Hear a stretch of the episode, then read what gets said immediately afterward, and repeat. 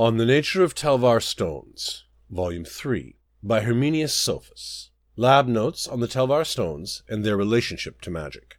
An observation of Telvar Stones and the schools of magic.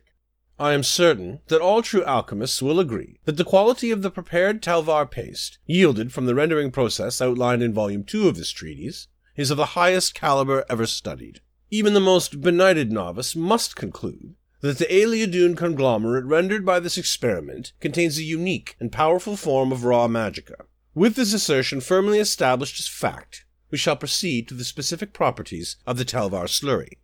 The most apparent, and seemingly unsettling to the less educated, property is the enduring warmth of the paste and the steady blush of brilliantly pure light from each granular crystal. This, of course, suggests strong connections to both illusion and restoration. When the now sullied water has been filtered from the thick suspension, the nature of its power can also be made manifest by placing a piece of orichalcum upon its surface.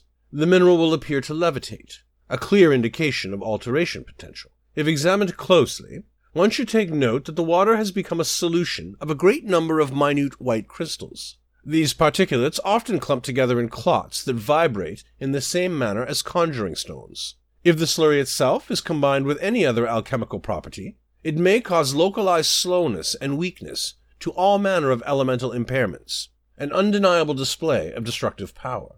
Finally, if the Telvar vapor removed from the alembic in the preceding recipe is examined separately with a single taut blast of any destruction spell, the vapor itself seems to reflect this simple affront, a clear property of mysticism. This leads to the undeniable conclusion that all elements of magical practice reside within these stones.